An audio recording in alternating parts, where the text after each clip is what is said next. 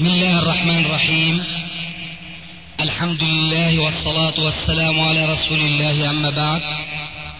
فهذا أحد أشرطة سلسلة الهدى والنور من الدروس العلمية والفتاوى الشرعية لشيخنا المحدث العلامة محمد ناصر الدين الألباني حفظه الله ونفع به الجميع.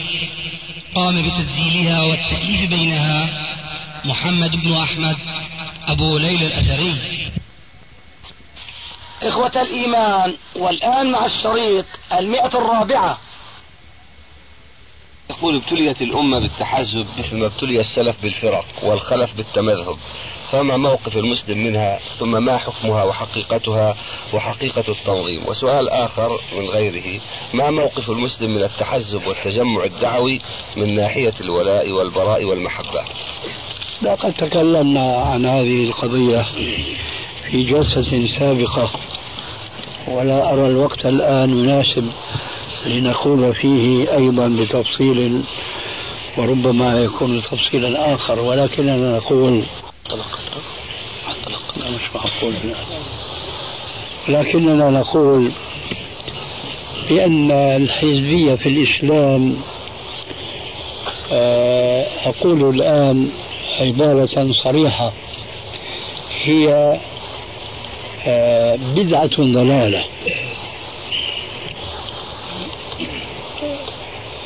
فيما يتعلق بالبدعة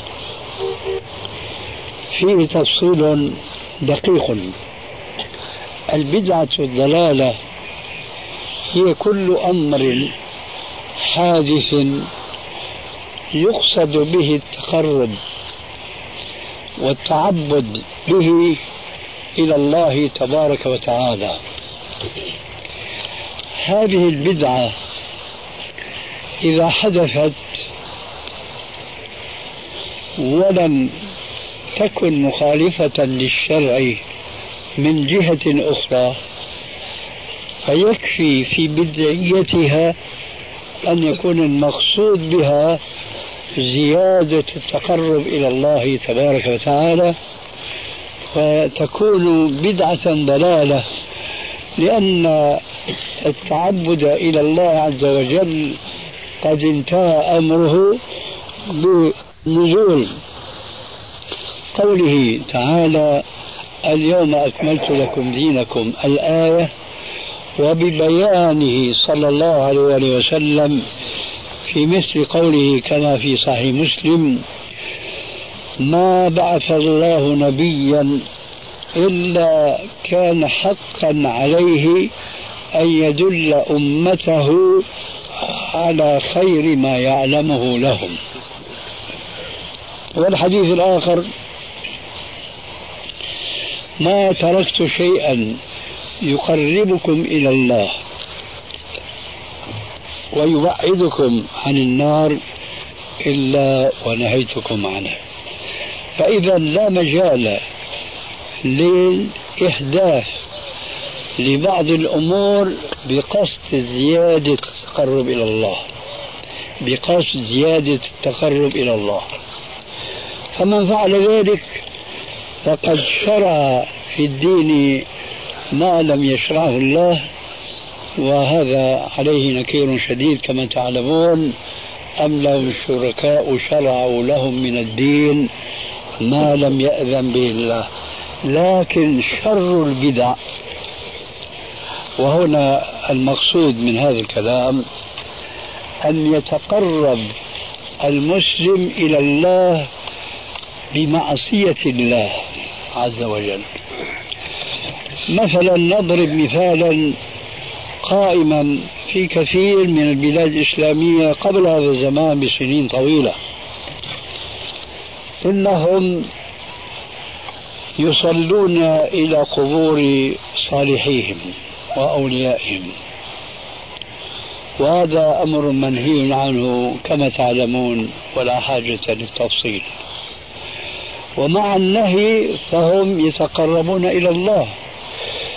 تماما كما حكى ربنا عز وجل في القرآن الكريم عن المشركين والذين اتخذوا من دونه أولياء ما نعبدهم إلا ليقربونا إلى الله زلفى. فهم يشركون بالله من جهة ويتقربون بهذا الشرك إلى الله من جهة أخرى. هذا شر أنواع البدع أن يتقرب المسلم بما حرم شرعا. من ذلك أيضا من باب التبرك زعموا بالصالحين بناء المساجد على القبور. لعن رسول الله صلى الله عليه وسلم من فعل ذلك في أحاديث متواترة.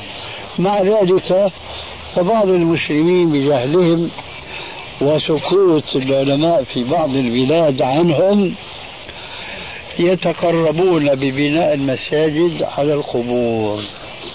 وقد قال عليه السلام أذكر حديثا واحدا وقد قال عليه عليه الصلاة والسلام إن من شرار الناس من تدركهم الساعة وهم أحياء والذين يتخذون قبور أنبيائهم مساجد.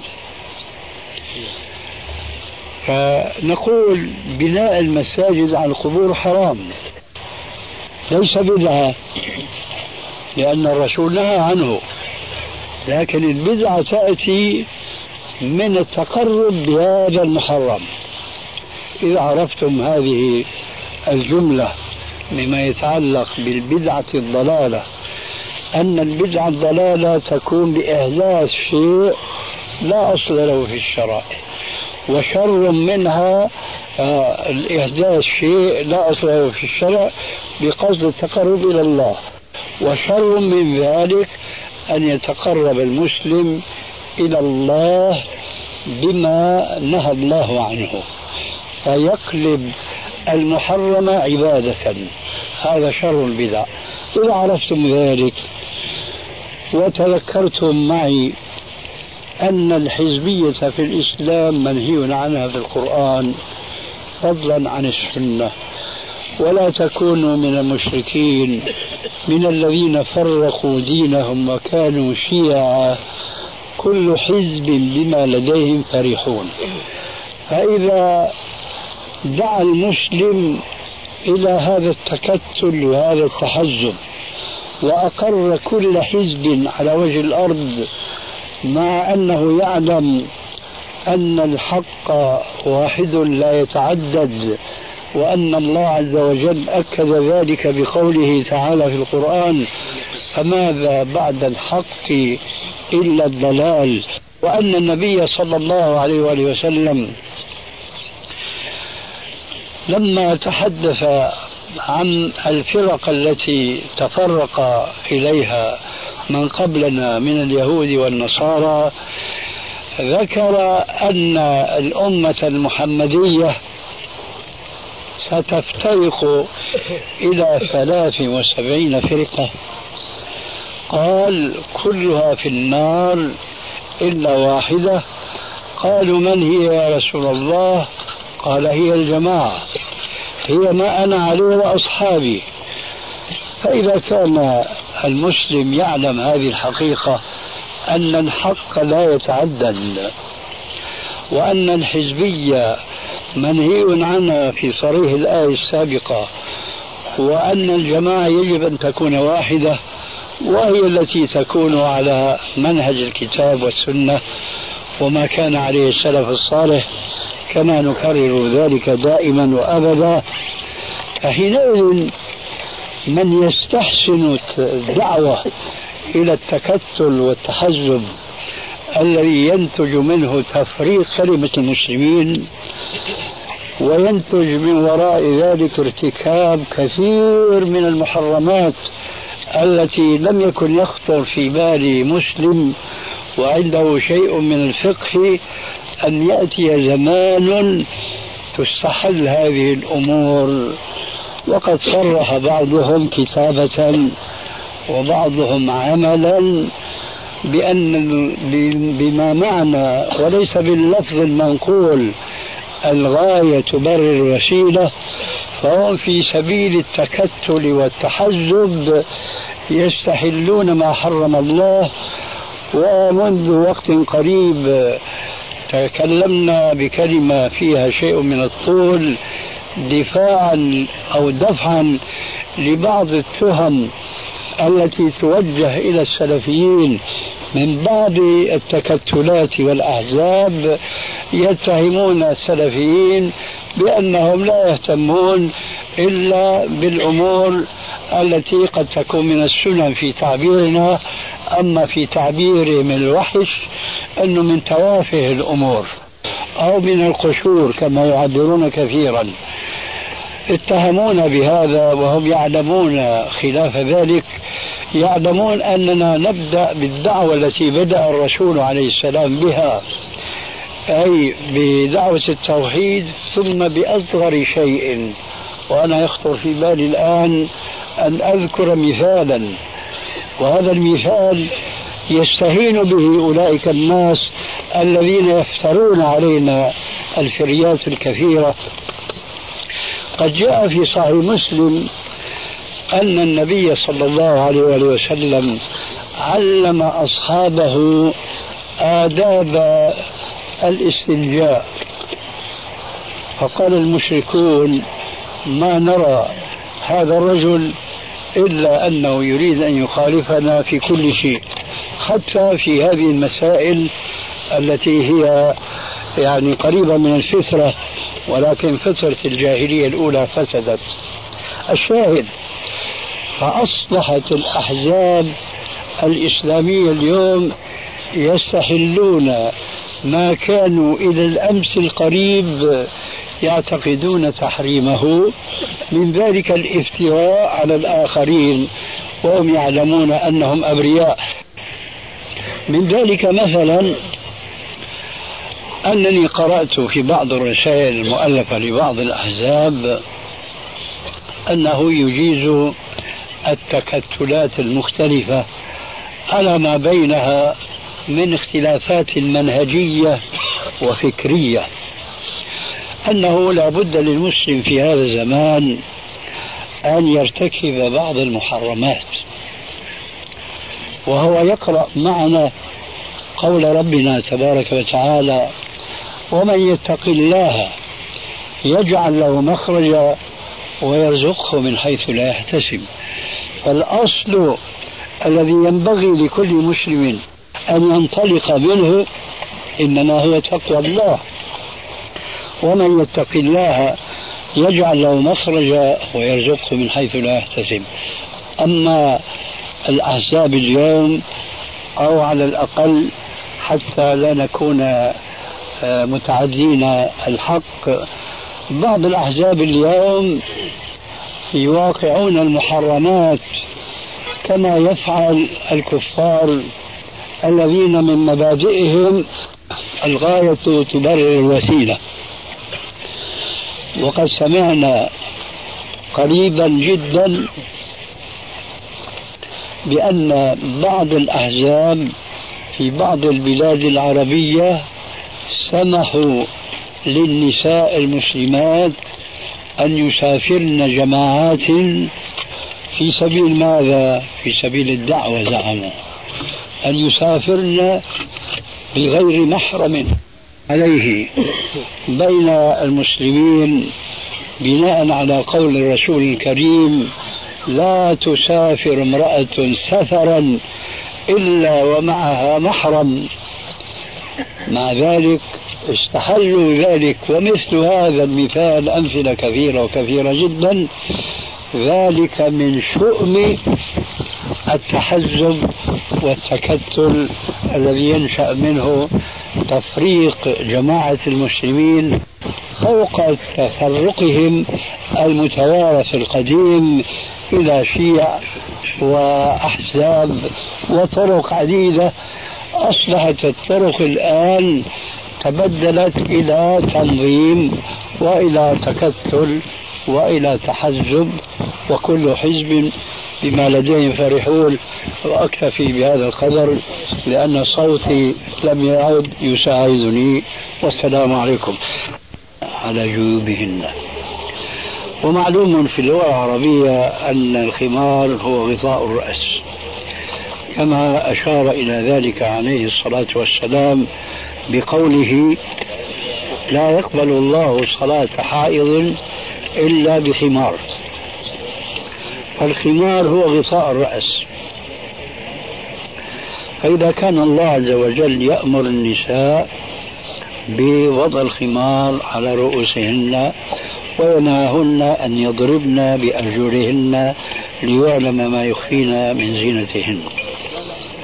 وأمر قبل ذلك بالجلباب فمعنى هذا أن الجلباب يوضع على الخمار الموضوع على الرأس. فلا يكفي إذا خمار على قميص على درع لا. الخمار يوضع على الرأس وفوق الرأس الجلباب.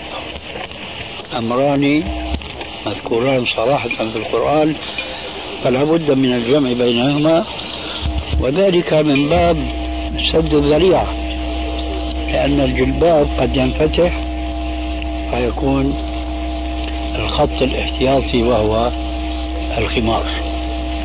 هذا هو جواب ما سألته طيب. يا شيخ طول طول الجلباب. يعني لابد يكون كله إلى القدمين من الراس إلى القدمين أو يكفي ينزل فقط. يكفي إيش؟ يعني أنه ينزل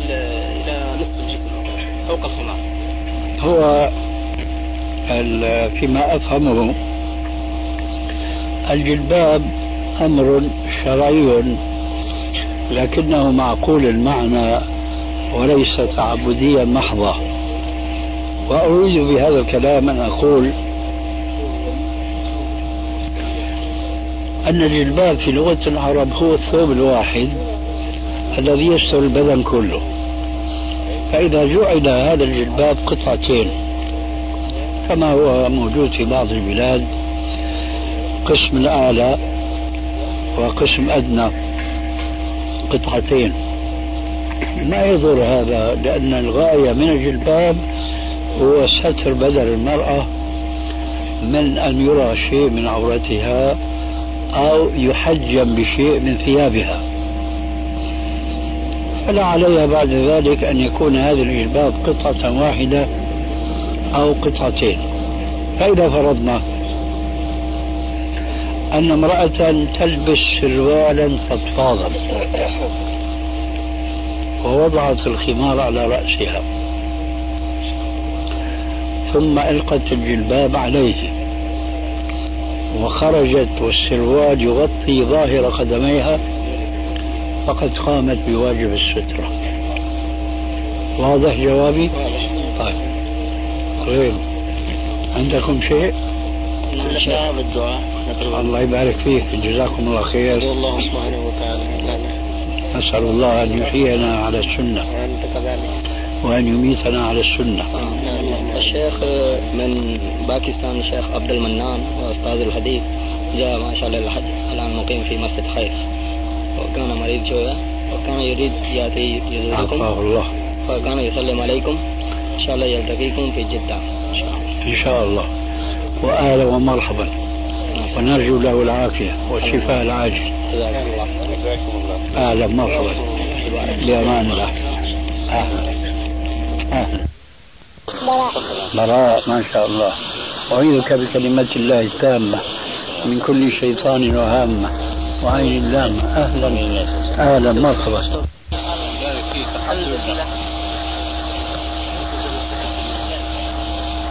استأجرت السكن في منى نعم. وسكن فيه ثلاث أيام. على اعتقادنا أنه من منى. والبارحة جانا من أخبرنا وقال إن هذا السكن ما هو من منى. لا حول ولا نعم. والسكن هذا مرخص له من آه، وزارة الحج والاوقاف لأن دافعين فلوس عشان نسكن في السكن. هذا مرخص يعني. إيه مرخص في السكن لكن مرخص على أنه من منى. نعم. هذا اعتقادنا وإلا ما سكن لا مش اعتقادكم. هم يعني قالوا لكم أن هذا من منى. نعم. قبل ما قبل ما تستأجروا. نعم. نعم قالوا هذا من منى. والسكن والسكن حقيقة. يقع غربي العقبة مباشرة. يعني لو رميت من المكان هذا المرتفع على العقبة قد يقع فيه. أنو عقبة الكبرى؟ كبرى نعم. يقع في الجبل اللي فوق. هذا إيه. يعني يعني على الحد يمكن الفرق يمكن 20 متر أو 30 متر يعني بالأمس طيب آه، ما الذين قالوا لكم بأنها ليست من منى؟ قال لنا الأخ عبد الله الدوسري. اللي كان مع حملة المسعري وكان ساكن في ذيك المنطقة. فقيل له إنه ليس من منى فذهب وسأل وتأكد من مجموعة من المشايخ وقال لهم هذه على حد منى وإنه ليس من منى. فنقل المخيم حقه من ذاك المكان إلى هذا المكان. لكن حقيقة يعني هو قريب من منى. قلت لو رميت حجر من المكان اللي إحنا فيه لأنه مرتفع. لا هو بارك الله فيك القرب والبعد ليس علة. نعم. العلة المسوغة للبيات هو أن تكون جزء من منى ولو في طرف. أما أن تكون خارج طرف منى فكونه قريب أو بعيد هذا لا يقرب لا من قريب ولا من بعيد. السؤال في حاجة. ولذلك أصبر عليه شوي. ولذلك ومن أجل يعني مرة أخرى لا ينبغي أن نعتمد على قولنا بأنها قريب من منها لأنه قرب ذلك المكان أو بعده من منى أو عن منى هذا لا يفيد لا يقدم ولا يؤخر. المهم أن يكون في حدود منى واضح؟ طيب. والآن بعد أن عرفتم واقتنعتم بأن المنزل الذي نزلتموه ليس من منى. آه، متى كان علمكم هذا؟ البارحة. البارحة. معليش. شخص آخر من عرف بالخبر ذهبنا ودخلنا داخل منى على السيارة ونمنا في السيارة. أما بقية رفاقنا فظلوا في المخيم. ما ليه, ليه ما ألقمتموهم أنه هذا- ليس من منى. سن ونساء. و- وما في مكان نروح أصلا يعني. حتى لو بغينا ندور وقت آخر ليل يعني ما قدرنا. طيب واليوم؟ اليوم اليوم آخر حاجة. آخر أنا عارف. يعني بنرمي بنمشي إن شاء الله. آه. فأنتم آه، أمس بتم في منى. بالنسبة لي أنت. إيه. أنا والأخ معنا اللي عرف بالخبر. اللي؟ عرف بالخبر طلعنا ونمنا. أما نعم. مجموعة الآخرين فهم كبار سن ويعني نساء. فخليناهم نايمين لأن آخر الليل ولا نجد مكان حتى لو بحثنا آخر الليل. طيب. اللي بيهمني أنا أتأكد منه ما صرختما آنفا أنكما لما استأجرتما الدار قيل لكم من المسؤولين إنها من منى. والمخيم مرخص يعني مع الترخيص الترخيص كسكن في فرق بين كسكن وبين كسكن في منى. لا كسكن في منى مش كسكن هذا الذي أريد أن أتثبت منه. نعم. طيب. أعتبر هذا عذرا عذرا للذين باتوا في هذا السكن فقد قرر بهم من أهل الحكم. آه، ولكن عليكم واجبان. الواجب الأول بالنسبة لحجة أخرى إن شاء الله ألا تنزلوا فيه ولا في مثله. إن شاء الله أي تتأكدوا جيدا إذا ما اضطررتم للاستئجار. إن شاء الله الواجب الثاني أن تعودوا إلى الذين أجروكم السكن باسم أن هذا من منى. وتقولوا لهم أنتم غررتم بنا وكدتم أن تفسدوا حجنا ببياتنا في هذا المكان وأهل المعرفة يقولون أن هذا ليس من منى. واسمعوا ما يكون جوابهم. لأن الحقيقة ليس من السهل تخطئة آه، بعض أولي الأمر في حكم لهم إلا بعد التأكد.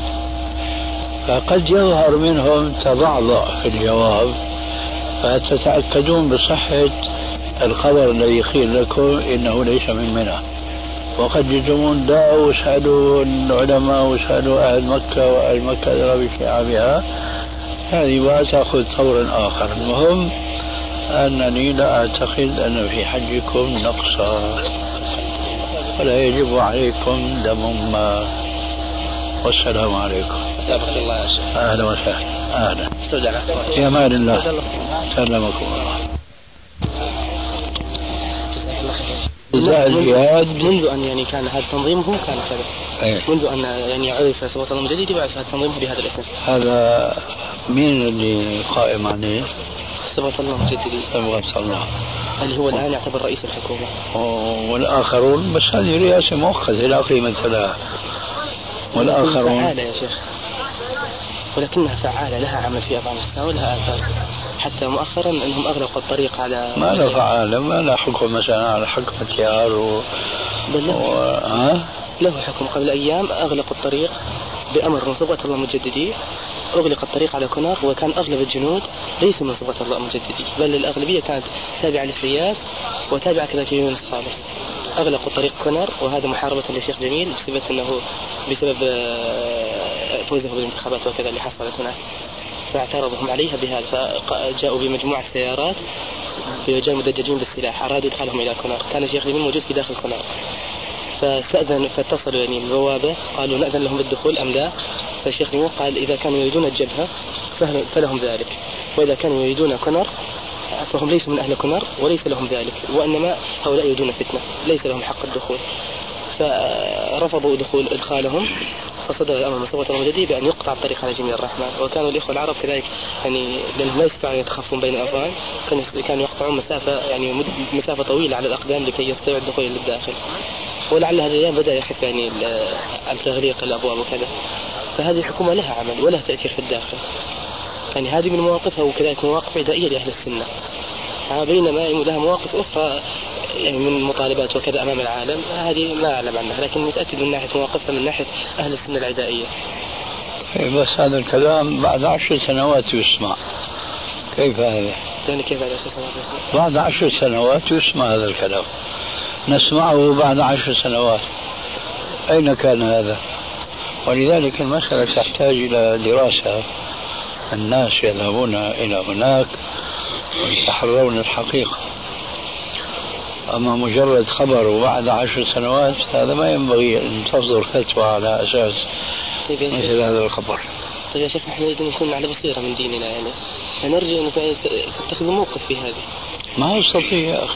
ما تستطيع ترسل إخوة أو كذا ما, ما أستطيع ولا يكلف الله نفسا إلا وسعها أنا ما أستطيع أقل من هذا فضلا مثل هذا. لا ما أقول أنت يا شيخ ما ما أستطيع. ما أملك تحت يدي ناس. أنا لست أميرا ولا رئيس جماعة ولا ولا إلى آخره. إنما لا أكلف إلا نفسي. لكن من الناحية العلمية والفكرية بساعد إخواننا بقدر ما أستطيع. آه، سمعت هذا الخبر؟ طيب. لماذا يذاع الآن وكان مكتوما طيلة عشر سنوات؟ هذا يعني جديد الخبر مؤخرا. بعيد يعني قبل أيام كان الخبر. هذا هو يحتاج إلى تثبت يعني لأنه وما آفة الأخبار إلا رواتها يا شيخ الخبر الذي أخبرتني به؟ بلى نزول القوات الحكومية ومنع. لا لا لا الراية. إيش الراية؟ اسم التنظيم. تنظيم سبحان الله مجددي اسمه الجبهة القومية الإسلامية لتحرير أفغانستان. القومية الإسلامية. هذا اسم تنظيم سهل ما الله يسهل عليك. ها. رئيس حكومته خطب خطبة بليغة. تحبك تسمعها إيه؟ قال اللي بي اللي بيسيروا العالم أربعة من الكلام بتعرفوا عن الشعراني وغيره. وبعدين فتشنا عليه وجدناه خضرجي يبيع الخضرة في أفغانستان وكنا نضطهد وكنا كلام والخطبة محفوظة ومترجمة. يعني إفاق ومحي الدين بن عربي وجماعته يعني. هذه مسألة قومية سهلة جدا؟ لا مو سهلة. هذيك عقيدة تنحسر بالرجل وهي ضلالة. أما هون رأي ترفع تحكم الناس الذين تحته. إيه، هذا معروف. ففي فرق. من عشر سنوات معروف. بس ما بينشروه مشان الفلوس بعدين ما بيجيهم فلوس. مش ضروري يا أخي ينشروا هن الناس اللي بيترددوا هناك من العرب والسلفيين وغيرهم إلى آخره؟ كيف هذا الخبر بقي مكتوما مع أنه راية مرفوعة بهذا العنوان؟ هذا موضع ارتياب صحيح بس إذا أخذت أنا بلطف وعرفت كالعادة يعني. نعم. وعرفت أنهم يفعلونه من أعمال يقومون به من أعمال يهون عند ذلك الشعارات واللافتات عندما يطبقون هذا عمليا لا لا يختلف الحكم يا أخي. يختلف الحكم. يجب طاعة الخليفة ما دام يعلن المبدأ الصحيح لكن وإن ضرب ظهرك وجلد ظهرك وأخذ مالك هذا ظلم واعتداء إلى آخره لكن اللافتة إسلامية فإذا كان العكس فلو كان عادلا وكانت اللافتة غير إسلامية حينئذ ما يجوز دعمه ولا السير تحت لوائه على كل حال سمعت الجواب الذي عندي فلا بد من التريث بالنسبة لي الحمد لله للعاطس في الصلاة. يقول بعض إخواننا من طلبة العلم أن هذا الحمد الذي حصل في الحديث حصل بعد النهي عن الكلام بدليل أن أن الرجل لم يرد على المشمت. قال له يرحمك الله فما رد عليه مما يعلم أن هذا حصل بعد الكلام. والحادثة تفيد عفوا. وين ما رد عليه المشمت ما فهمت. لما حمد الله سبحانه وتعالى أجابه الصحابي الذي ما عرف بتحريم الكلام في الصلاة قال يرحمكم الله. وين هي؟ هذا الذي أشكل علينا وين التشميت؟ يعني في أي حديث ورد؟ نحن نعرف فقط أنه قال هو ربنا لك الحمد حمدا كثيرا طيبا مباركا فيه. أما أنه رجلا قال له يرحمك الله لعله بقى لعله هذا بقول لك خلص شعبان برمضان هذاك في حديث آه، معاوية. بن الحكم السلمي فإذا إيش علاقة هذا بهذا؟ إيه، في حديث معاوية ما شمته؟ آه نعم. طيب. طيب البحث هنا في التشميت. وليس في التحميد جميل. طيب. هو حمد بعد منع الكلام. نعم. وتكلم بعد منع الكلام. معاوية تكلم رضي الله عنه. إيه. إيه ومعاوية الذي عطس غير معاوية. إيه نعم. وحمد لا ما في حمدة. شمته. قال له يرحمك الله. تراجع. فضربوا على ألفاظهم تسكيتا له. نعم. لا بدنا نفهم نحن بقى شو كانت أصل المسألة أصل والموضوع المسألة أن طالب العلم قال إنه حمد الله عز وجل. فإذا ثبت هذا في بعض الروايات آه، ينظر في المسألة. أن حمد الله فسمعه معاوية بن الحكم السلمي فشمته. آه، ليس في حديث معاوية أنه حمد حمده. لكن في أن معاوية شمته. نعم. ثم ذهبت آه، فنسيت التقصير أو أنها ما قصرت وليست نسيان ما قصرت فتطيبت ولبست آه، غيرت إحرامها. ثم ذهبت إلى اليوم الثاني. وتطيبت أيضا. ثم ذهبت إلى طواف الإفاضة. بعد الطواف آه، سعت كانت مفردة وقصرت فما الحكم في مثل هذه الحالة؟ القول بالإفعال طبعا هو الأصل في المسألة أن الحل الأصغر بنص الحديث لا يتحقق إلا برمي الجمرة الكبرى. وهي كما قلت لم تتحلل برمي الجمرة. وإنما تحللت بالقص اللي هو مقابل الحلق بالنسبة للرجال. فأنا بقول إذا كانت هي فعلت هذا الفعل اعتمادا على فتوى بعض العلماء الذين يقولون بأن التحلل يقع بالحلق والنحر ونحو ذلك من الإضافات من المناسك فيكون تحللها جائزا على رأي هؤلاء العلماء أما بناء على الحديث الصحيح فلا يكون تحللها صحيحا لأنها لم ترمي والرسول عليه السلام يقول إذا رميتم جمرة العقبة فقد حل لكم كل شيء إلا النساء هي رمت أحسن الله ها؟ رمت. جمرة العقبة أحسن الله رمت؟ رمت جمرة العقبة ولكن لم تقصر آه خلاص. لا الإشكال لأن التحلل حصل بالرمي. فكون قصت بعد الإفاضة كما ذكرت فلا شيء في ذلك. إذا حصل بعد الطواف الإفاضة القص يعني. نعم. لا ما يضر. التطيب أو تغطية الرأس للرجل. بدون رمي جمرة العقبة. بدأ بمناسك العيد ما هذا الذي ظننته لكن الرجل نعم. يقول إنه- الذي الرجل يقول بأنها رمت. نعم. فمعنى ذلك أنها تحللت. أما سؤالك هذا فقد أجبناك عنه فيما مضى. أليس كذلك؟ ما كيف ما قلنا كما قلنا الأخ بعد لا من قبل. أنا ظننت أن المرأة ما رمت. نعم. ولذلك فصلت ما فصلت فلما استدرك عليه وقال رمت وإنما حلقت بعد الإفاضة فلا شيء في ذلك. أما إنسان ما رمى لكنه حلق. أو بدأ بالطواف. أو بدأ بالطواف بالإفاضة. إي نعم. فلا شيء فعل يعني لم يتحلل من أي شيء. لابد من أن يرمي فبذلك يكون قد جمع بين الحل الأصغر والحل الأكبر. والحل الأكبر لا يحصل إلا بمقدمة الحل الأصغر وهو رمي الجمرة. هذا تكلمنا معه. يقدم على الرمي كيف؟ يوم العيد. لا حرج في هذا لكن المهم التحلل الأصغر ما يحصل إلا بالرمي. تفضل أهلا وسهلا. وعليكم السلام ورحمة الله وبركاته. إذا صح الحديث فهو مذهبي.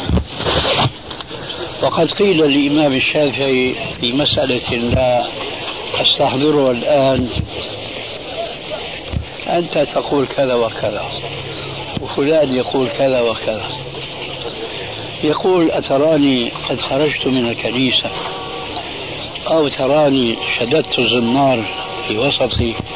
أقول لك قال رسول الله وتقول قال فلان وفلان. أنا لست نصرانيا خرجت من الكنيسة. أنا مؤمن بالله ورسوله. والحديث يقول كذا وكذا.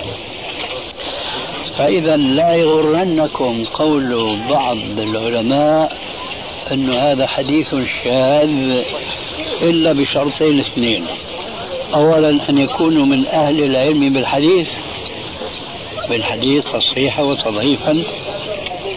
وثانيا أن يكونوا قد عنوا باللفظة المذكورة وهي لفظة الشاذ ما يعنوه المحدثون. وليس أن يصطلحوا هم من عند أنفسهم أن يطلقوا هذه اللفظة. على كل حديث خالف مذهبهم أو فتاوى شيوخهم أو نحو ذلك لأن هذا اصطلاح مبتدع. الحديث الشاذ هو كما قلنا آنفا ما خالف فيه الثقة من هو أوثق منه أو أكثر عددا. مثاله.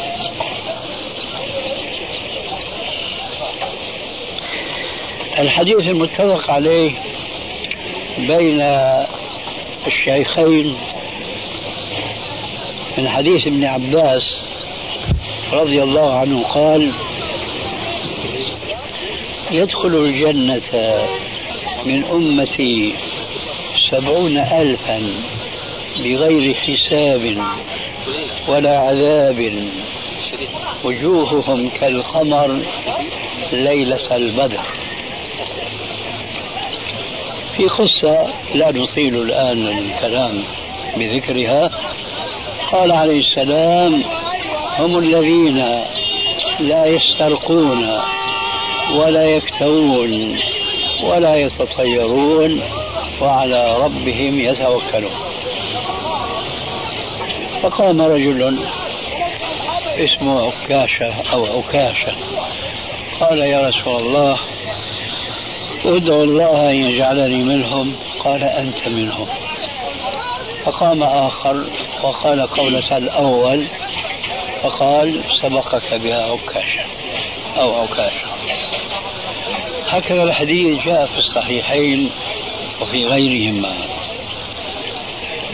بالسند الواحد مدار هذا الإسناد على عبد الرحمن ابن أبي حسين أظنه عن سعيد بن جبير عن ابن عباس.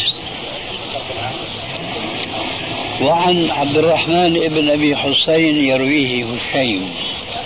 الواسطي مصرحا بالتحديث. كل الطرق إلى هشيم تروي الحديث كما ذكرنا. في صحيح مسلم وفي البخاري. لكن في صحيح مسلم تفرد برواية برواية أخرى عن شيخه سعيد بن منصور صاحب السنن الذي طبع منه جزءان. سعيد بن منصور روى عن هشيم بنفس السند الحديث بتمامه لكنه قال هم الذين لا يرقون ولا يسترقون فزاد في الحديث لفظة لا يرقون فقال شيخ الإسلام ابن تيمية في فتاويه هذا الحديث بهذا اللفظ ضعيف ولم يقف لبيان علته. والعلة هو تفرد سعيد بن منصور بهذه اللفظة دون كل الثقات الذين رووه عن هشيم بن بشير الواسطي. فكانت زيادته هذه شاذة. اسمها عند علماء الحديث زيادة شاذة لأنه شذ عن رواية الجماعة في الحديث الواحد فكانت الزيادة ضعيفة كما صرح شيخ الإسلام ابن تيمية رحمه الله. هذا هو الحديث الشاذ. أما أن يروي ثقة عن ثقة عمن فوقه هكذا حتى ينتهي إلى الصحابي إلى النبي صلى الله عليه وآله وسلم حديثا لم يشارك ذاك الصحابي صحابي آخر في روايته ولم يشارك ذلك التابعي تابعي آخر في روايته عن نفس الصحابي وهكذا. هذا لا يسمى حديثا شاذا وتسميته بالحديث الشاذ فيه إيهام بخلاف الحقيقة. وهذا ما ينبغي أن يقع فيه طالب علم فضلا عن أن يقع فيه عالم فاضل جليل وعلى ذلك فالحكم الذي تضمنه هذا الحديث هو أن من رمى جمرة العقبة يوم النحر فقد تحلل الحل الأصغر بنص الحديث المروي في السنن وغيرها. ولكنه قال عليه السلام في ذاك الحديث الذي قيل إنه شاذ فإذا امسى المساء ولم يفض طواف الإفاضة عاد محرما كما كان من قبل. وقال الرسول عليه السلام هذا الحديث حينما رأى شابا من أصحاب النبي صلى الله عليه وآله وسلم قد لبس قميصه. أي دليل أنه تحلل فقال له عليه السلام هل أفضت؟ قال لا. قال فعد إلى إحرامك ثم جعلها شريعة عامة مستمرة إلى يوم القيامة أنه من رمى جمرة العقبة ثم أمسى عليه المساء ولم يفض طواف الإفاضة عاد محرما كما كان قبل الرمي. وهذا نحن ننتهي إليه ونسلم قيادة أمرنا لنبينا صلوات الله وسلامه عليه ولا نعالج القاعدة بأهوائنا وعاداتنا. الله عنك شيخ نعم. يعني حتى لو حلق يا شيخ لا يكون حلق لا يصير التحلل الأول الأصغر. الله عنك شيخ نعم. يعني حتى لو حلق يا شيخ لا يكون حلق لا يصير التحلل الأول الأصغر إلا بالرمي لأن الحديث في ذلك صريح. يا شيخ حديث ابن عباس صلى الله عليه وسلم. تزوج ميمونة هو في الصحيح البخاري وهو محرم. وأضف إلى صحيح البخاري صحيح مسلم وهو في الصحيحين. طيب. ونعلم أن محظورات الإحرام الا يخطب الحج أو يتزوج. صح. ما ادري ما أدري رأيك يا شيخ بهذا الحديث. مم. الجواب من وجهين تكلمنا عن الوجه الأول كثيرا وهو إذا جاء حديثان متعارضان أحدهما حاضر مانع مبيح قدم الحاضر على المبيح. والآن هنا نهى الرسول عليه السلام المحرم أن ينكح.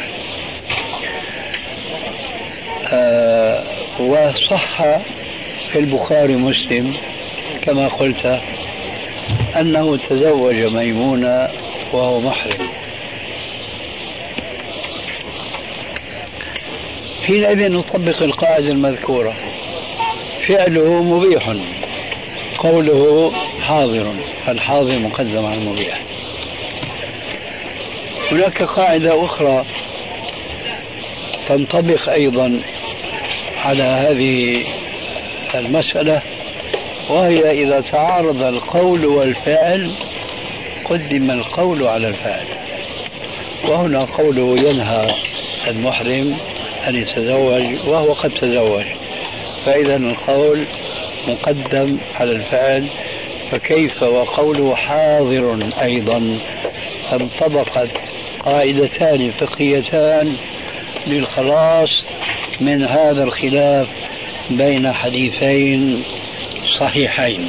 ولكن الجواب الثاني على رغم ورود هذا الحديث أن النبي صلى الله عليه وآله وسلم تزوج ميمونة وهو محرم في الصحيحين فقد تكلم فيه العلماء قديما وحديثا من المتقدمين والمتأخرين. فسعيد بن مسيب يقول إن هذا الحديث خطأ وجاء من بعده كثير من الحفاظ وأيدوه في ذلك وأخص منهم بالذكر عليكم السلام. شيخ الإسلام ابن تيمية وتلميذه ابن قيم الجوزية فقد حقق الكلام في هذا الحديث وذكر أنه حديث شاذ. بالاصطلاح أيوة بالاصطلاح الحديثي. لما؟ لأن تزوجها رسول الله صلى الله عليه وسلم وهي حلال. ميمونة؟ آه. مش في حديث المتفق عليه تزوج ميمونة وهو محرم فهي تقول بأن النبي صلى الله عليه وسلم تزوجها وهما حلالان وهي صاحبة القصة. وصاحبة القصة أدرى بها من الراوي لها عن غيره. ثم تتابعت كلمات العلماء المحققين على أن يقال أن هذا الحديث خطأ كما قال سعيد بن المسيب وهو متابع جليل بل هو كما جاء في الحديث سيد التابعين. هذا هو الجواب إذا عن الحديث. الأول أن الحاضر مقدم على المبيح والقول مقدم على الفعل. والجواب الثاني أن محققين من علماء الحديث يقولون في هذا الحديث حديث ابن عباس إنه شاذ. والصواب أن النبي صلى الله عليه وسلم تزوج ميمونة وهما حلال. تفضل.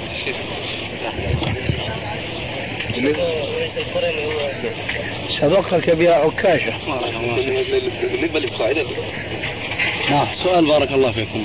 في مسألة الصلاة في مسألة رمي الجمرات من تعجل؟ من تعجل هل يرمي سبع حصيات لكل جمرة أو يرمي 14 حصى لكل جمرة؟ المتعجل. إذا كان المتعجل يعني اليوم الثاني عشر. الثاني الثاني عشر. أيام التشريق نعم الثاني عشر. يتعجل نعم لا يرمي سبعا يرمي سبعة فإذا أراد أن يرمي سبعا وسبعا يتأخر بارك الله فيك. نعم. تفضل. فضيلة الشيخ حضرتك عند الكلام على الحديثين حديث لا ينكح المحرم ولا ينكح وحديث آه، نكح رسول الله صلى الله عليه وسلم ميمونة وهو محرم. فضيلتكم قلت أن أن الجمع الأول أن القول مقدم على الفعل. فهل هذه القاعدة الجمع الأول الحاضر مقدم على المبيح. نعم. الجمع الثاني القول مقدم على, على الفعل. نعم. هل القول مقدم على الفعل؟ هل هذه القاعدة على إطلاقها أم الجمع بين القول والفعل أولى بأن إذا كان القول حظر والفعل إباحة فيقال أن هذا الفعل صرف قرينة تصرف الحظر من التحريم إلى الكراهة. هذا أيضا سبق الكلام في هذه المجالس التي تقام هنا. نقول القرينة هذه يمكن أن تقال فيما إذا ثبت أن فعله الذي يعتبر أو يراد اعتباره قرينة جاء بعد قوله أما إذا لم يكن هناك مثل هذه القرينة فلا وتبقى القاعدة على إطلاقها واضح؟ يعني يعني مثلا هنا فيما نحن فيه هل نحن نعلم أن تزوجه صلى الله عليه وسلم بميمونة حلالا على تسليم أن الحديث ليس شاذ ليس شاذا. هل نعلم أن ذلك وقع بعد قوله آه، حديث مسلم لا ينكح المحرم؟ لا علم عندنا بذلك ولذلك فلا يصح اعتباره قرينة لحمل لا لنفي الكمال وليس لنفي الجنس. كذلك مثلا حديث كثيرة كنا ذكرنا أمثلة عديدة منها نهى عن الشرب قائما. نعم. وشرب وشرب من زمزم. قائما. وليس من زمزم فقط في عديد من الحوادث. فليس عندنا قرينة أن فعله كان بعد نهيه. حتى نقول إن فعله بعد النهي صرف لظاهر النهي الذي يقتضي الوجوب إلى التنزيه. لكن مع ذلك هناك أشياء أخرى في هذه القضية تمنع حمل الفعل على أنه بيان لكون النهي للتنزيه وهذا شرحناه في ذيك الجلسة منها أنه زجر عن الشرب قائما وهذا لا يقبل التأويل. ومنها أنه قال لمن شرب قائما شرب معك من هو شيء من هو شر من الهر؟ الشيطان. وأخيرا قال لمن شرب قائما قئ وهذا ليس حكم المكروه تنزيها بل هذا تأكيد لكونه صحيح. نعم. ممكن. حكم قراءة الفاتحة. الصلاة الجهرية. صلاة إيش؟ الصلاة الجهرية خلف الإمام. آه. ذكرت في أن أن هنالك حديث ناسخ ومنسوخ. أريد توضيح.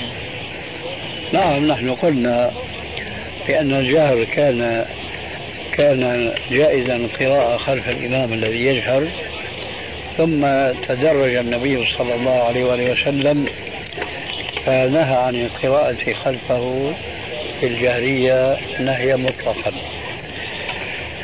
لحديث أبي هريرة حينما قال آه قد خالجنيها قال أبو هريرة فانتهى الناس عن القراءة خلف النبي صلى الله عليه وآله وسلم فيما كان يجهر فيه النبي صلى الله عليه وآله وسلم.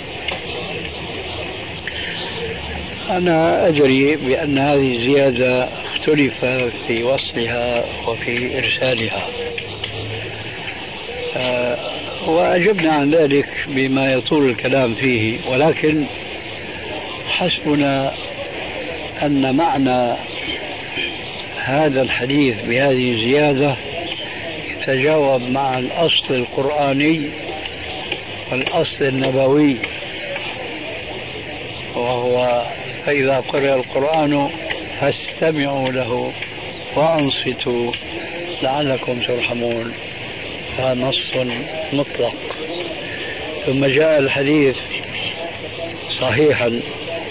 صححه مسلم بقول برواية إنما جعل الإمام ليؤتم به فإذا كبر فكبروا وإذا قرأ فأنصتوا.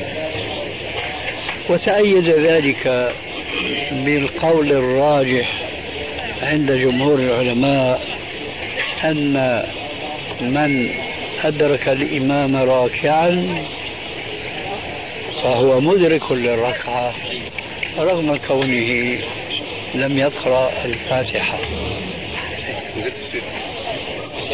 معلش هنرجع للقاعدة اللي حضرتك قلتها في الأول ثم نعود إلى قضيه قراءة الفاتحة. ولعل العود فال- فالقاعده حضرتك قلت أن الفعل يكون قرينه صارفه للقول إذا علم التاريخ. ومعرفة التاريخ كما يقول أهل الأصول تكون في النسخ أما عند الجمع أما عند الجمع فلا يشترط كثير من أهل الأصول فيما أعلم معرفة التاريخ. بل يقول هناك قاعدة عندهم يضعونها العمل بالحديثين أولى من طرح أحد الحديثين نعم. والجمع أولى فهل اشتراط التاريخ في مع في في جعل القرينة في جعل الفعل قرينة صارفة للإ- للإيجاب إلى الندب أو التحريم إلى التنزيه هل هذا يعتبر من باب النسخ؟ طبعا أنا أذكرك بما قد تكون نسيته النص الخاص عند السلف ماذا يسمى؟ يسمى منسوخ. الخاص. يسمى ناسخ. آه. فإذا الخاص ناسخ. نعم. عند السلف ولكن النسخ عند ال... عند الم... المتأخرين من علماء الأصول. ما ذكرتني بشيء كما أنا ذكرتك لأنك أول ما ذكرت ذكرت ما هو معروف عند المتأخرين. نعم. فأحببت أن أذكرك ما هو معروف عند المتقدمين. والآن الغرض من هذا هو أن أذكرك أن التخصيص هو نوع من النسخ. ويشترط في التخصيص معرفة التاريخ. اصبر شوي. التخصيص نوع من النسخ لأنه يرفع جزء من النص العام. بينما الناسخ يرفع النص من أصله. صح ولا لا؟ ففي سبيل التوفيق بين الحاضر والمبيح في هذه الحالة حتى لا نعطل القول لأنه نحن حينما شرحنا هذا لماذا نقول القول مقدم على الفعل؟ ولماذا نقول الحاضر مقدم على الفعل؟ لوجوه عديدة جدا.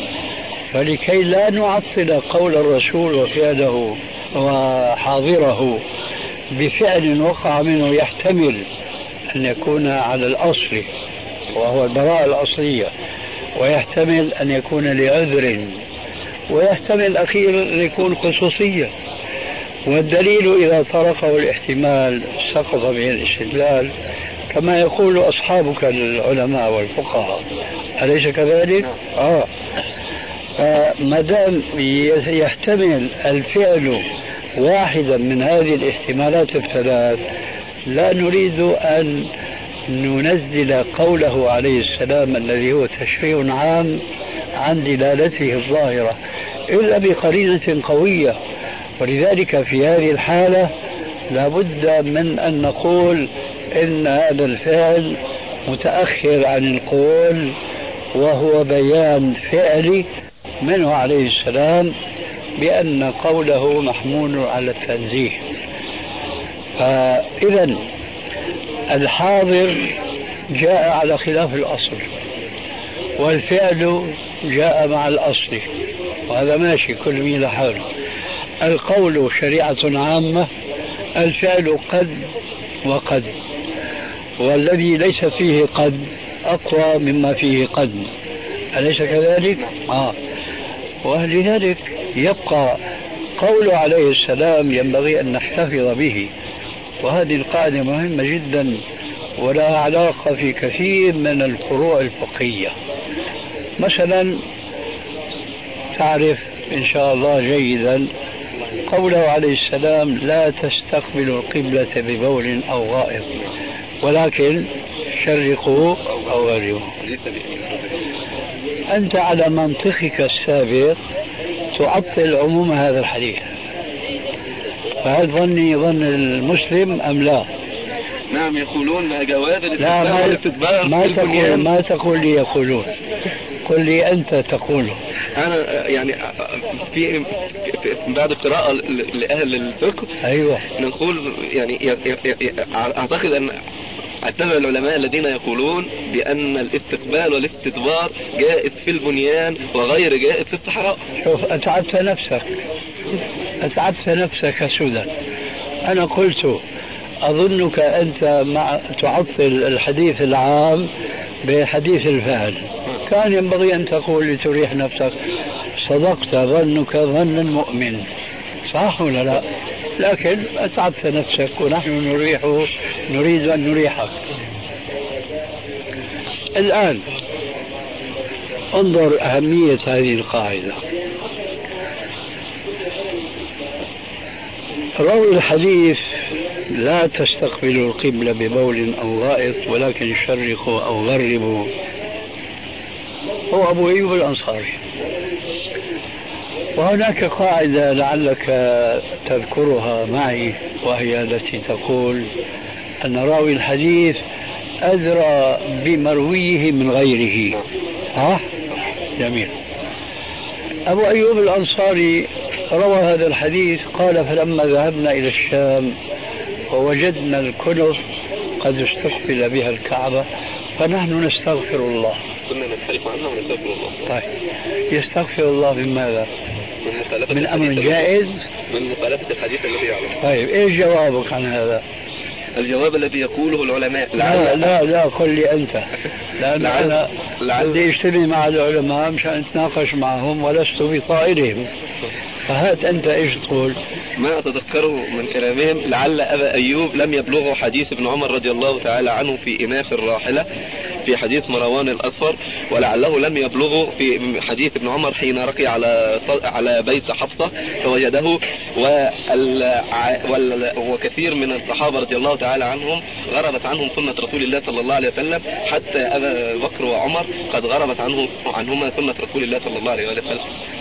هذه حقيقة لا يعني نقاش فيها أنه كما قال الإمام الشافعي قد تخفى سنة من سنن رسول الله صلى الله عليه وسلم على الناس لكن المسألة الآن ما دام أحلتنا إلى فعل ابن عمر وإلى كثير من الصحابة هل المسألة خلافية أم اتفاقية؟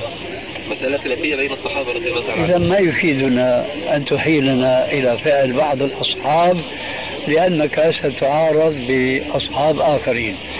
إذا نحن ينبغي أن نحكم الآن الآية التي سبق أن ذكرناها في مقدمة هذا المجلس. فإن تنازعتم في شيء فردوه إلى الله والرسول.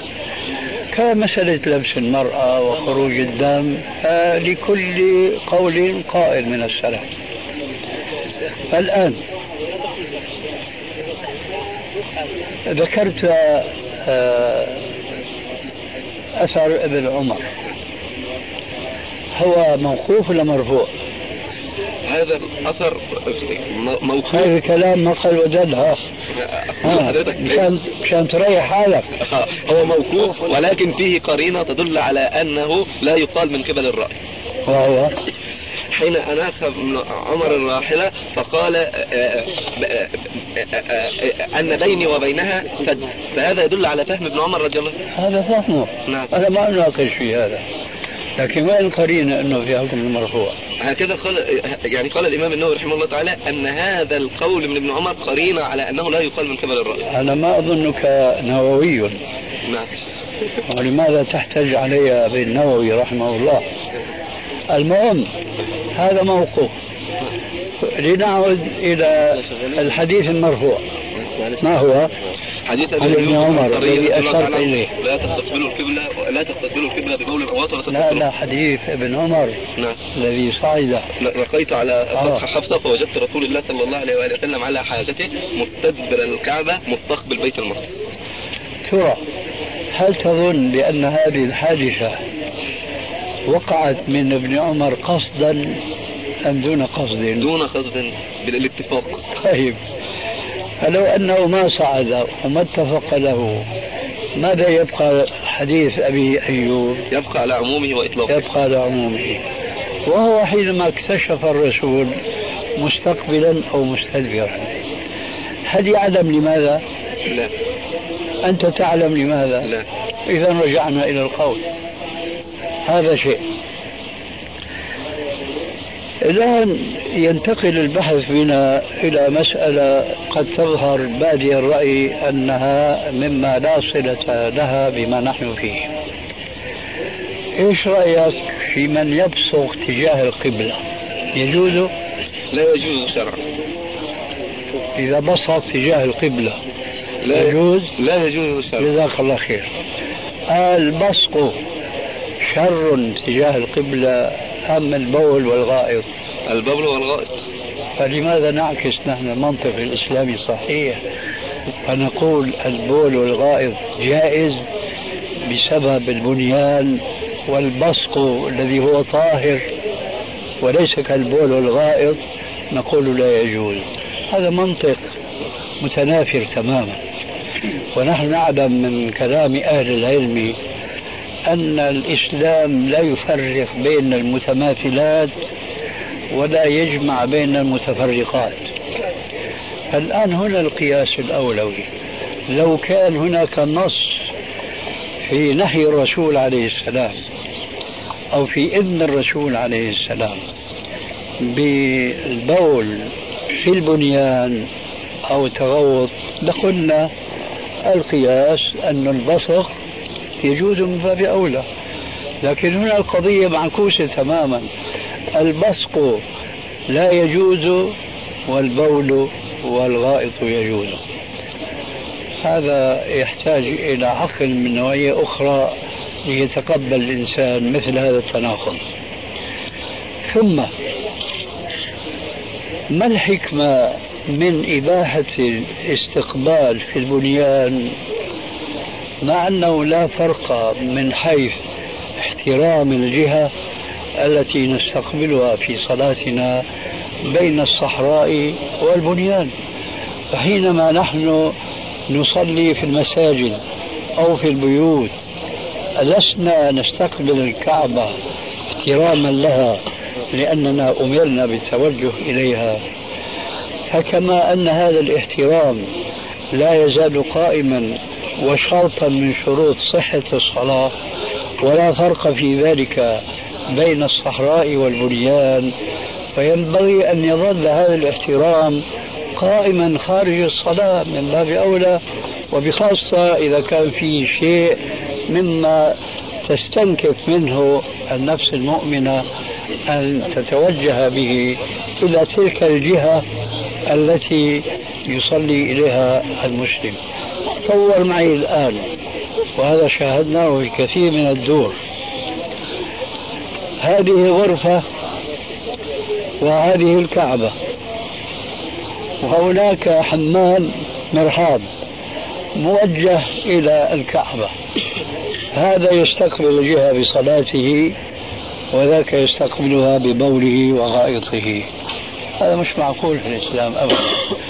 ولذلك فنحن ننصح طلاب العلم أن يدرسوا المسائل الخلافية متجردين عن المذهبية الضيقة. فأنت نشأت على المذهب الشافعي فأنت نووي مثلا وقد يكون هناك رجل آخر آه، نشأ على المذهب الحنفي فيكون زيلعيا وهكذا يظل المسلمون متفرقين. فما الذي يجمعهم؟ كتاب الله الكتاب وسنة رسول الله وبارك الله فيه لكن هذا الجمع لا يمكن أن يتحقق إلا بالتجرد. لا يقول أنا شافعي ودراستي شافعية فأوجه النصوص الشرعية كلها إلى ما يوافق مذهبي وأنا أقول أنا دراستي حنفية وأوجه الأدلة كلها إلى ما يوافق مذهبي الحنفي. لا ينبغي أن نسلم قيادة عقولنا وألبابنا وأفكارنا كلها لكتاب الله ولحديث رسول الله صلى الله عليه وسلم وبذلك يمكن أن يلتقي المسلمون على كلمة سواء؟ لا. سؤال يا شيخ. كيف نجمع بين حديث الرسول صلى الله عليه وسلم. ثبت عنه انه قال ارفع صوتك كيف نجمع بين حديثي الرسول صلى الله عليه وسلم وهو قوله إذا دخل أحدكم المسجد فلا يجلس حتى يصلي ركعتين وقوله مع قوله صلى الله عليه وسلم. على السودانيين. خلاص خمس دقائق. كيف خمس يعني انتهى الأخ هذا من سؤاله. قاعدة كيف نجمع بين قوله صلى الله عليه وسلم إذا دخل أحدكم مس- الم- المسجد فلا يجلس حتى يصلي ركعتين وبين قوله لا صلاة بعد بعد بعد الفجر حتى تطلع الشمس وبعد العصر حتى تغرب الشمس. صح هذا سؤال مهم وله علاقة بعلم أصول الفقه.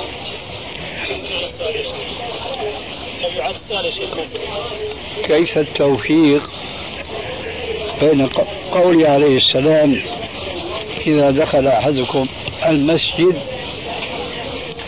فلا يجلس حتى يصلي ركعتين. وقوله صلى الله عليه وآله وسلم لا صلاة بعد الفجر حتى تطلع الشمس ولا صلاة بعد العصر حتى تغرب الشمس. يعني هو إذا دخل في وقت من هذين الوقتين كيف التوفيق؟ آه، بإمكاني أنا أن أجيب مباشرة ولكن أريد من إخواننا الطلاب أن يتعلموا العلم عمليا وليس نظريا. وذلك يكون بالأخذ والرد والسؤال والجواب. الآن لا صلاة بعد العصر وبعد الفجر. فيما تعلم أنت ولا حرج عليك أن تقول لا أعلم. هل هو من العام المطلق أم العام المخصص؟ تعرف جواب هذا السؤال؟ لا آه. أنا أعرف أنه هذا يعرف.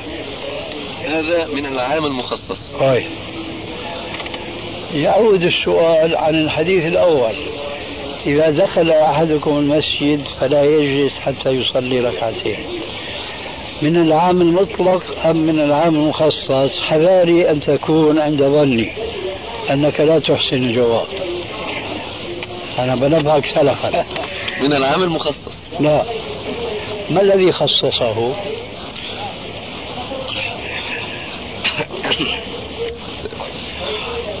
آه آه إذا دخل أحدكم المسجد فلا يجلس حتى يصلي ركعتين. حتى يصلي ركعتين. هذا من العام من العام المطلق.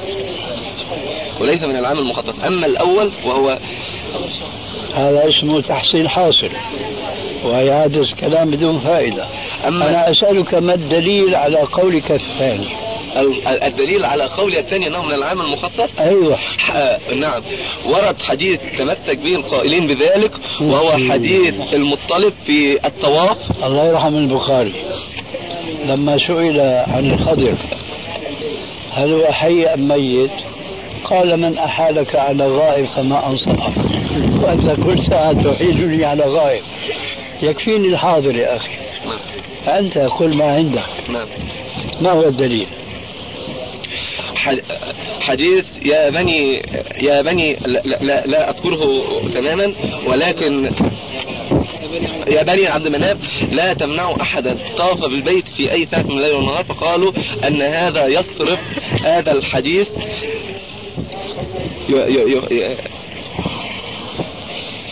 لو أرحت نفسك منه.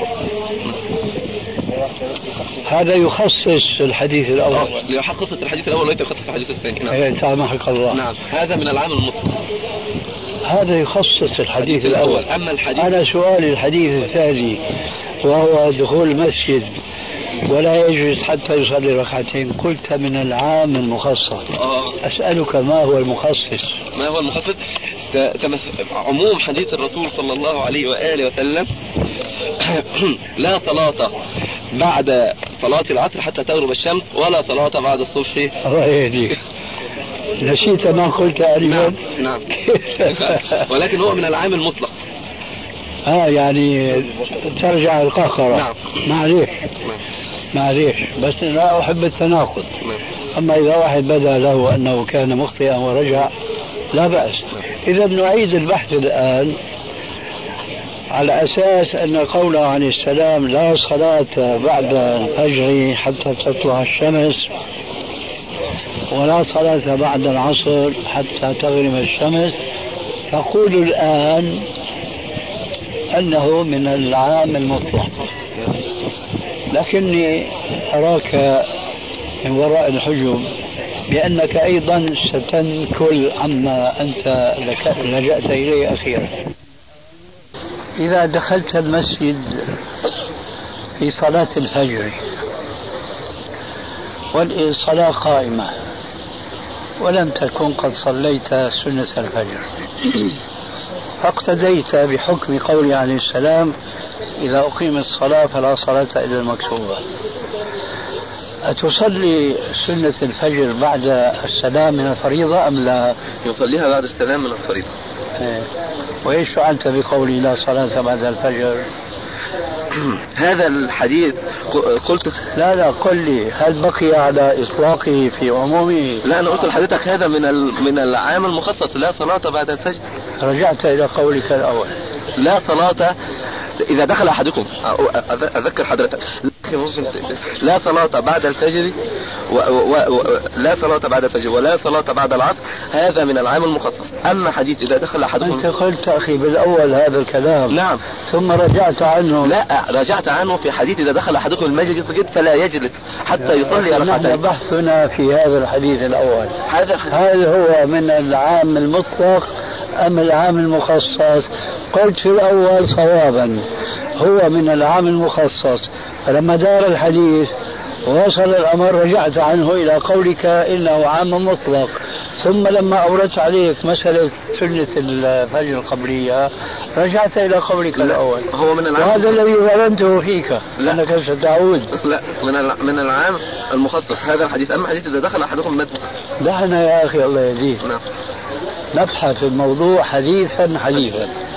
الآن أنت مستقر على أنه حديث لا صلاة بعد الفجر إلى آخره من العام المطلق أم المقيد؟ هذا من العام مخصص. هذا من العام المخصص بدليل. أن صلوات الحاجة تجوز في مثل هذه الأوقات الله يهديك.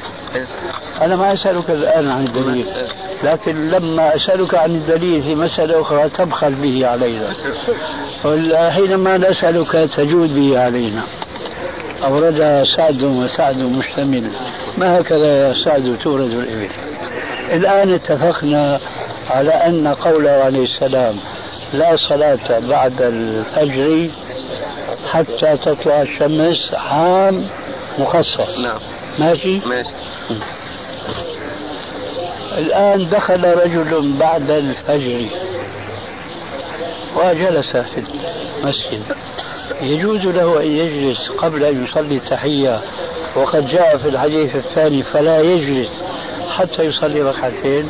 يجوز أن يصلي التحية قبل أن يجلس. إذا إذا هلا أنت عم تحكي على مذهب النووي يا بالك بجوز هلا تجيك مسألة أخرى. طيب إذا هذا نص من النص الأول. نعم. لا يجلس أعم من النص الأول. نعم. طيب أنت لما سئلت عن النص الثاني وقلنا لك هل هو عام مطلق أم عام مخصص ماذا كان جوابه؟ في الأول تلخبطت وقلت أنه من العام المخصص ثم عدت إلى القول بأنه من العام المطلق إيه، الحديث الحمد الثاني لله. الآن أنت وصلت إلى شيء ولا لخصت لك الموضوع؟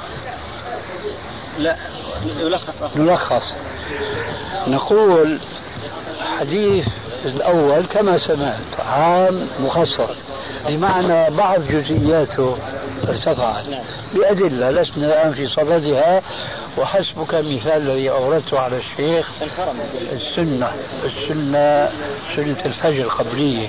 إذا دخل المسجد وجد إمام يصلي فلا يصليها لكن له أن يصليها بعد الفريضة.